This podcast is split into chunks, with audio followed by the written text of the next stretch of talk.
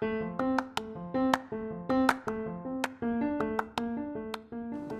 are listening to B2B Top Sales Podcast.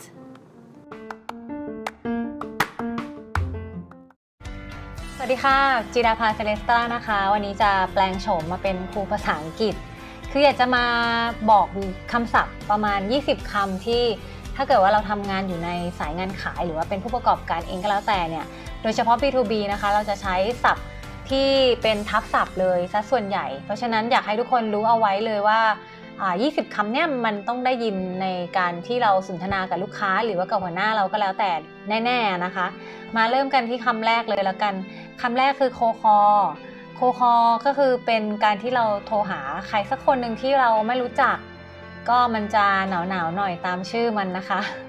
โคคอก็คือการโทรหาคนที่ไม่รู้จักอันนี้ได้ใช้แน่ๆ หรือคำที่ 2 เลยนะคะคำที่ 2 คือ warm call คือ warm call ก็คือการโทรหาคนที่เรารู้จักแล้ว หรือการพาโทรไป follow up ลูกค้าที่เคยคุยไว้แล้วนั่นเองคำที่3 lead lead คือกลุ่มเป้าหมายกลุ่มลูกค้าที่มีความสนใจในผลิตภัณฑ์หรือว่าสินค้าของเรา lead นี่ก็คือมีหลายระดับ มีหลาย quality มีมีหลายคุณสมบัติเป็น lead ที่ดี lead ที่ไม่ดีหรืออะไรก็แล้ว แต่อันนี้จะยังไม่พูดถึงนะคะ แต่ว่าให้รู้ว่าเราใช้คำว่า lead ที่เป็นหมายถึงลูกค้าที่มีโอกาสที่จะใช้บริการของเรานะคำที่ 4 prospect คำนี้ก็คล้ายๆ lead อะคะ่ะก็คือเป็นคนที่มีแนวโน้มที่จะเป็นลูกค้าเรา ซึ่งดวงก็จะใช้คำนี้บ่อยเหมือนกันนะคะ แล้วเซลล์ส่วนใหญ่ก็ใช้ทับศัพท์อะคะ่ะ prospect prospect วันนี้ออกไปหา prospect กี่เจ้า ก็คือเป็นลูกค้าที่มีโอกาสที่จะเป็นลูกค้าเราในอนาคตได้คำที่ 5 qualify นะคะ qualify คือการที่เราตรวจสอบอะไรสักอย่างหนึ่ง บางครั้งเราจะใช้คู่กับ qualify lead ถ้าเราเห็นคำว่า qualify lead ก็คือเป็น lead ลูกค้าที่เราตรวจสอบและว่าเฮ้ยมี potential จริง ๆ มีมีโอกาสที่จะซื้อของเรามาก ๆ จริง ๆ คำว่า qualify ก็เลยได้ยินบ่อยๆนะคะคำที่ 6 sales pitch หรือ present ถ้าเป็นทั่วไปเราก็จะใช้คำว่าไป present ลูกค้า แต่บางทีบางครั้งเราช่วงหลังๆ ก็จะได้ยินคำว่า sales pitch บ่อยๆ เป็นที่ใช้ในวงการสตาร์ทอัพกันนะคะ ก็คือเราออกไปเจอลูกค้าแล้วก็ออกไปพรีเซนต์ของของเรานั่นเอง เป็นนำเสนอของของเรานั่นเองนะคะคำที่ 7คำที่ 7 buyer buyer คือจัดซื้อ purchasing แบบนี้ค่ะ เราก็จะใช้ทับศัพท์เฮ้ยเออ buyer ขอส่วนลดมาครับพี่อะไรแบบนี้ค่ะคำนี้ก็จะได้ยินทับศัพท์คำว่า buyer คือคนที่จัดซื้อเป็นคนที่เปิดออเดอร์ให้เรานั่นเองคำที่ 8 นะคะ customer ก็คือลูกค้าใช่ไหมคะ แต่บางคนก็จะใช้คำว่า client ก็แปลว่าลูกค้าเหมือนกัน เพราะฉะนั้นมี 2คำก็คือ customer แล้วก็ client ที่เราจะได้ยินกันเนาะ คำที่ 9 คือ close sales close ได้ไหม ก็คือปิดได้ไหมนั่นแหละ ทับศัพท์ไปก็คือปิดการขาย ซึ่งคำนี้สำคัญมาก เพราะว่ามันจะเป็นตัวชี้เป็นชี้ตายเราว่า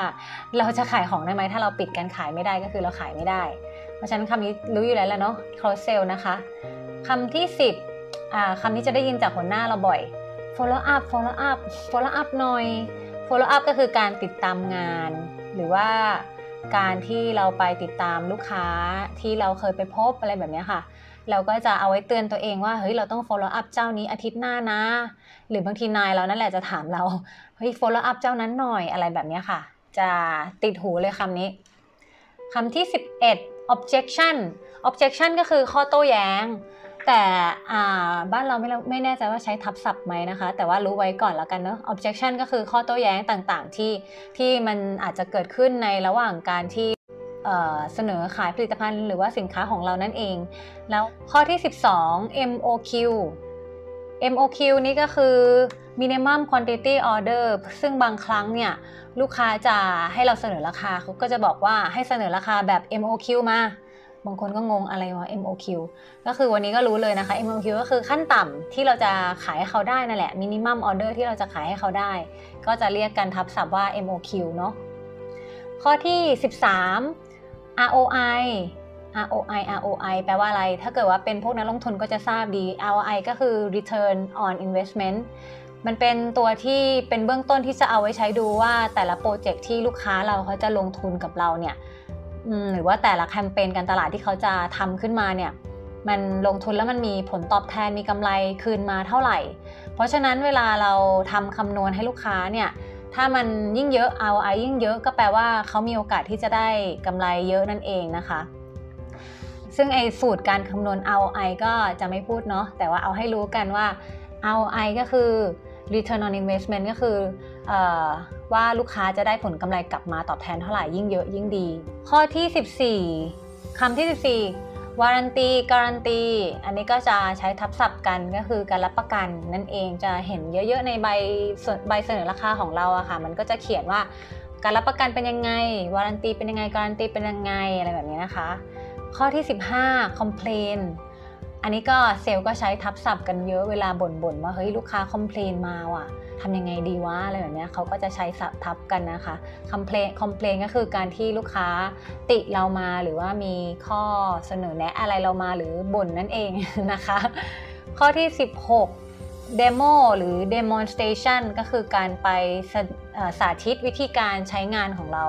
อันนี้ก็ใช้ทับศัพท์ Demo Demos อะไรแล้วแต่เรียกนะคะ อย่างโดนเรียกเรียก Demo เนาะ ก็อันนี้ก็คือการไปสาธิตให้ลูกค้าคำนี้ก็จะได้ยินกันบ่อยคำที่ 17 ค่ะ quotation ใบเสนอราคา ถ้าบ้านเราเรียกภาษาไทยก็แปลว่า ใบเสนอราคา ลูกค้าต่างชาติก็จะเรียกว่า quotation อะไรแบบนี้ค่ะ ก็คือจะให้รู้ไว้มันคือใบเสนอราคาเนาะคำที่ 18 proposal ก็คล้ายๆใบเสนอราคา แต่ว่าจะมีรายละเอียดเยอะกว่า มันจะเป็น proposal มันจะเป็นแบบข้อเสนอเป็นเป็นการเสนอโครงการไปมีรายละเอียดเยอะกว่า proposal ไม่ใช่การขอแต่งงานในภาษาเซลล์นะ proposal คือการเป็นเป็นข้อเสนอที่เราให้ลูกค้ารายละเอียดของโครงการอะไรแบบนั้นนะคะ ข้อที่ 19 บางครั้งเราก็จะใช้คำว่า contract of agreement บางบางโปรเจกต์ที่เป็นโปรเจกต์มูลค่าสูงๆ อะไรแบบนี้ก็จะเป็น contract of agreement ก็จะมีรายละเอียดเงื่อนไขอะไรเยอะแยะอยู่ในนั้นนะคะเราก็จะอาจจะได้ยินคำนี้ก็คือคล้ายกับใบเสนอราคานั่นเองนะคะ แต่ว่ามี contract มีรายละเอียดเยอะกว่าคำสุดท้ายคำที่ 20 PR PO เราจะเห็นลูกค้าที่เป็น user เราเนี่ยต้องมีการเปิด PR ก่อน คือเป็นการเสนอขึ้นไปว่าอยากที่จะได้ของของเราก่อน เสร็จแล้ว process ต่อไปถึงจะมีการออกเป็น purchase order นั่นเอง เพราะฉะนั้นเราไปหาลูกค้าเราก็จะได้ยินอยู่ 2คำนี้ประจำค่ะ หรือเราจะตามลูกค้าประจำว่าพี่พี่เปิดเปิด PR ให้หนูหรือยังคะอะไรแบบนี้ หรือไปตามจัดซื้อว่า PO ตัวนี้สรุปเป็นยังไงบ้างคะ เปิด PO ให้หนูหรือยังคะอะไรเงี้ยเราจะใช้ทับศัพท์กันนะคะ และนี่ก็คือ 20 คำศัพท์ที่พนักงงานขายหรือว่าเซลล์ทุกคน หรือว่าเจ้าของกิจการที่ต้องติดต่อธุรกิจเองเนี่ยต้องได้ยินต้องใช้กัน ถึงแม้เราจะพูดภาษาอังกฤษไม่ได้อย่างน้อยก็รู้ไอ้ศัพท์ที่เขาใช้ทับศัพท์กัน พวกนี้ให้ให้รู้ไว้ก่อนเลยแล้วกันแล้วก็ได้ได้ได้เราจะได้เข้าใจความหมายที่เขาสื่อขึ้นมาทันทีนะคะ ลองเซฟกลับไว้ดูเซฟกลับไว้ดูหรือว่าจดลงไปในสมุดโน้ตของเราเลยนะคะ 20 ทั้ง 20คำนี้ได้ใช้แน่ๆเนาะ ไงวันนี้ก็มาแปลกๆ เป็นเป็นครูสอนภาษาอังกฤษนิดนึงนะคะ แต่ว่าอยากให้รู้กันไว้ค่ะ เพราะว่ามันเป็นศัพท์ที่บางครั้งดวงเองก็เผลอพูดทับศัพท์ไปด้วย วันนี้จะได้เข้าใจตรงกันภาษาเซลล์เนาะแล้วก็เดี๋ยวพบกันใหม่คราวหน้านะคะ สวัสดีค่ะ